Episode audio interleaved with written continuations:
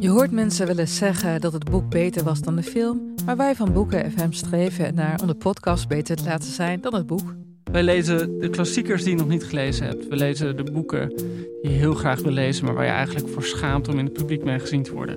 We lezen de Libris-winnaars. Uh, we praten over de Nobelprijslariaten. Allemaal zoals je een etentje hebt dat je moeiteloos mee kan praten en dat het lijkt alsof je helemaal belezen bent. Wij zijn Ellen, Joost en Charlotte van Boeken FM en je kunt ons luisteren in je favoriete podcast-app.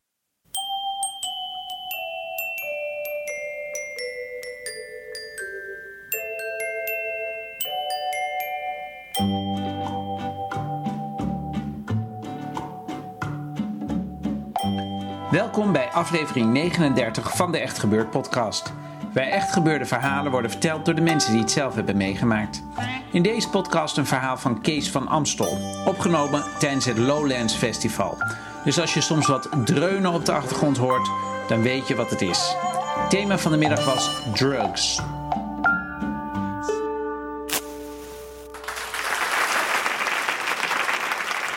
Uh, ik ben Kees van Amstel, ik ben uh, 47. Uh, de vraag was mij een beetje: moet je alles gedaan hebben in je leven om een beetje zinvol en goed leven gehad te hebben? Ik had nog drie vrienden, ook in de 40, allemaal een beetje midlife. Twee met een keurig gezin in de ICT en twee in het onderwijs. En we zeiden tegen elkaar: wij met z'n vieren we hebben nog nooit drugs gebruikt. We zijn in de 40, we zijn hartstikke saai. Moeten we dat een keer doen? Nou, we hadden een hele vergadering. We gaan het een keer doen. En toen was één jongen die zegt, nou, ecstasy vind ik een beetje eng, want ze stoppen er wel eens rattengif in en doe ik toch liever niet. Een ander zei, uh, nou, cocaïne, ik heb een beetje last van mijn neus en uh, laten we dat maar niet doen. En ik weet ook niet waar we het moeten krijgen. We rookten alle vier niet. Dus dan ja, om nou te gaan roken, om dan hash te gaan doen, dat vonden we ook zo wat. En toen kwam één iemand met spacecake. En één iemand zei, nou, ik hou ook wel van cake. Dus we dachten, we gaan spacecake doen. En uh, iemand wist ook, het was op Koninginnedag, nou, dan kun je het in het Vondelpark krijgen. Dus wij met vier man, twee zelfs met hun nette kaki broek en hun nette ICT-overhemdjes nog aan. Wij, koning, we gaan het spul kopen. Nou, helemaal gespannen. Mannen van in de 40. En toen hadden we een plakje cake gekocht. Het leek wel of we uranium hadden, zo hielden we het vast. En toen dachten we, nou, we breken het eerst maar in vieren. Voorzichtig beginnen. Dus wij, nou, kwartier niks. Voel jij al wat? Voel je half uur niks? Drie kwartier niks? Uur niks? Anderhalf uur niks? Bleek hem gewoon een plak cake uh, gekregen te hebben. Twee jongens haakten meteen af. Die zeiden meteen, nou bekijk het maar, dit zie je wat. is zo, dat, dit gebeurt in deze business. En, uh, maar ik had zoiets van, nou, met nog een vriend. We gaan nou ook doen ook. En toen liep er een jongen, die liep met een bordje Klaus Party House Cake. En toen hebben we een flink brok gekocht. En uh, toen braken we door midden. Ja, nou gaan we doen ook. Hup, eten, eten, eten. Toen een andere vriend vroeg aan hem, voor hoeveel was het eigenlijk? Of moeten ze alle twee een brok? Nee, nee, zo'n brok is voor zes man. Oké, maar zeiden, we blijven gewoon rustig. Nou, wij kwartier in het Vondelpark, niks. Half uur niks. Drie kwartier niks. Ik zeg, we hebben weer een plakcake gekocht. We zijn gewoon genept. Weet je wat, we gaan weg. Um, we liepen uit het Vondelpark en ik hoor mijn vriend ineens zeggen... Ik voel me wel lekker. En ik voelde me eigenlijk ook wel lekker. En hij zegt, kijk jij eens naar die boom. Wat een scherpe boom. Ik zeg, ik zeg, die blaadjes scherp, hè? Nou, achter ons die twee nuchteren begonnen te lachen en die vonden het leuk en ha, ha, ha. En wij liepen echt zo, ja, ik voel me wel lekker. Nou, ik vind dit wel wat. Ik kan hier wel aan wennen. Haha, drugs. We liepen op de overtoom. En um, bij mij sloeg er een vlammenwerper in mijn maag. En ik zeg, ik vind het niet meer zo lekker. Naast me hoor ik, ik vind het ook niet meer zo lekker. En ik, um, in mijn hartslag ging, misschien ken je dat, mijn hartslag ging... en ik riep maar, oh, en die andere vriend, en die andere jongens bleven maar lachen achter ons, ha, ha, ha. Maar op een gegeven moment ging het poem, poem, poem. Ik zeg, ik heb geen hartslag meer. En die vriend naast me zegt, ik denk dat ik dood ga. Nou, toen was het gelach achter ons wel gestopt. Gaat het jongens, gaat het, ga zitten, ga zitten. Nee, ik zeg, ik wil lopen, ik wil lopen. En ik kwam in een soort Michelin-pak.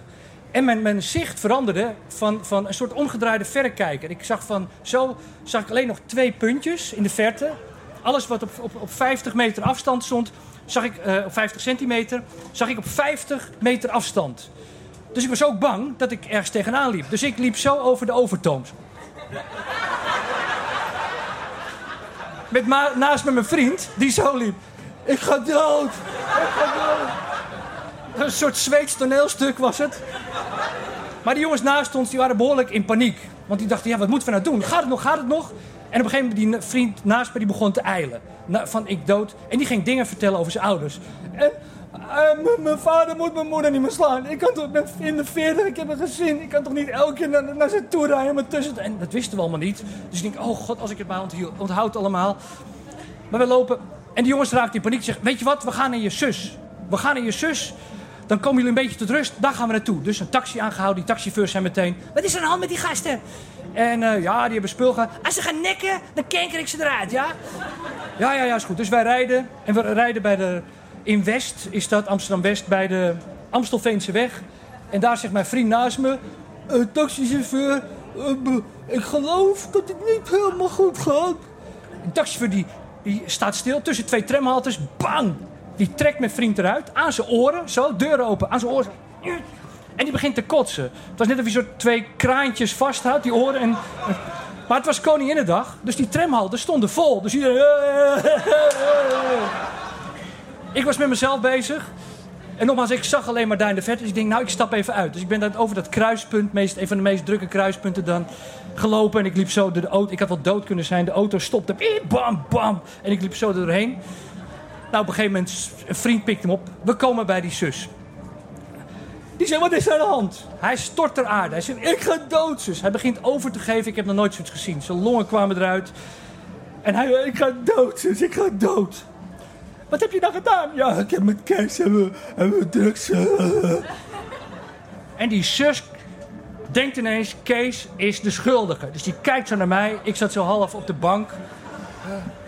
En die zus die gaat mij, tegen mij tekeer. Zegt, Kees, klootzak! Jij moet altijd nieuwe dingen doen in je leven. En als mijn broer doodgaat, ja... En ze stond echt op, op 10 centimeter afstand. Zo. Dan, maak ik jou ook dood, ja? Ik maak ook dood, klootzak, dit! Maar ja, ik zag haar op 50 meter afstand. Dus ik spreek de legendarische woorden... Kom wat dichterbij, dan praten we erover. nou, goed te zeggen.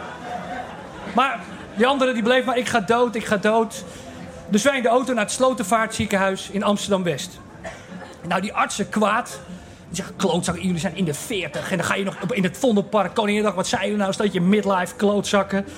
Maar bij die vriend werd echt later, hoorde ik later de maag leeggepompt, kalmeringsmiddelen. En bij mij werkt het langzaam een klein beetje uit. Het was dit, dit verhaal duurt uren. Hè? Dit is... Maar toen zetten ze mij in de eerste hulp wachtkamer. En ik kreeg, uh, ik kende het niet, een lachkick. Maar ik kreeg een lachkick van drie kwartier. Ik kon niet stoppen. Ik, maar, ik, drie kwartier. Maar ik zat in de wachtkamer van de eerste hulp. Koninginnedag. Dus er kwamen allemaal gewonden binnen. Dus die kwamen zo... Sorry, sorry, ik heb drugs gebruikt. Maar het grappige is, mensen waren geërgerd en zusters kwaad en dit en die klootsen dit. Maar als iemand heel hard lacht, wat krijg je dan? Dat je een gegeven moment gaan mensen meelachen. Dus op een gegeven moment kwamen de gewonden binnen. En dan begon ik... Ah! En dan begon iedereen... Ah! Iedereen begon te lachen. Enfin. Op een gegeven moment... Hoeveel heb ik nog? Uh, het is een heel lang verhaal dit. Duurt uren. Maar uh, op een gegeven moment... Uh, ik lag nog steeds op de grond te lachen. En toen zei ik... zeg, zei een vriend tegen me... Ga toch even naar buiten. Probeer over te geven. Dus ik naar buiten door zo'n deur. En ik zo'n prullenbak. En eindelijk, daar kwam het. Dus ik zo... En ik hoor naast me een stem. Kees, gaat het een beetje? Kennissen van mijn ouders. Dus... En op dat moment kwam er echt een vriend buiten. Kees, is de drugs een beetje uitgewerkt? Uh, dus, uh... We zijn alle twee naar huis getransporteerd. En de volgende dag belde die vriend, met die heeft het overleefd uiteraard. En hij zei, nou, ik had het toch niet willen missen. Dus, uh, dus nu zijn we toch van plan een keer een half ecstasy-pilletje te nemen. Dank jullie wel.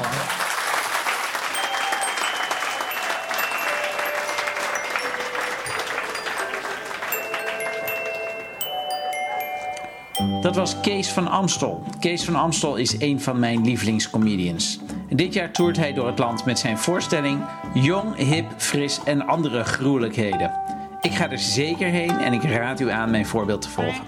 Zijn verbitterde melancholie is altijd weer zeer de moeite waard. Heeft u zelf een bijzonder verhaal te vertellen of durft u het aan om voor te lezen uit uw puberdagboek?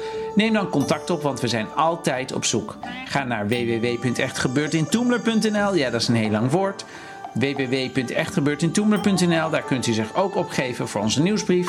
Echt gebeurt is ook te vinden op Facebook. Maar nog beter dan al die sociale media is het natuurlijk als mensen elkaar vertellen van deze podcast. Zullen we dat afspreken? Gewoon als je iemand ziet vertellen van Echt Gebeurd?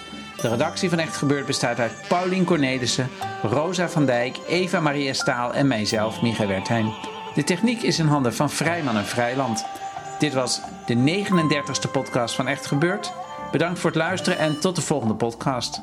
En vergeet niet, als je gaat nekken, doe het dan niet in de taxi.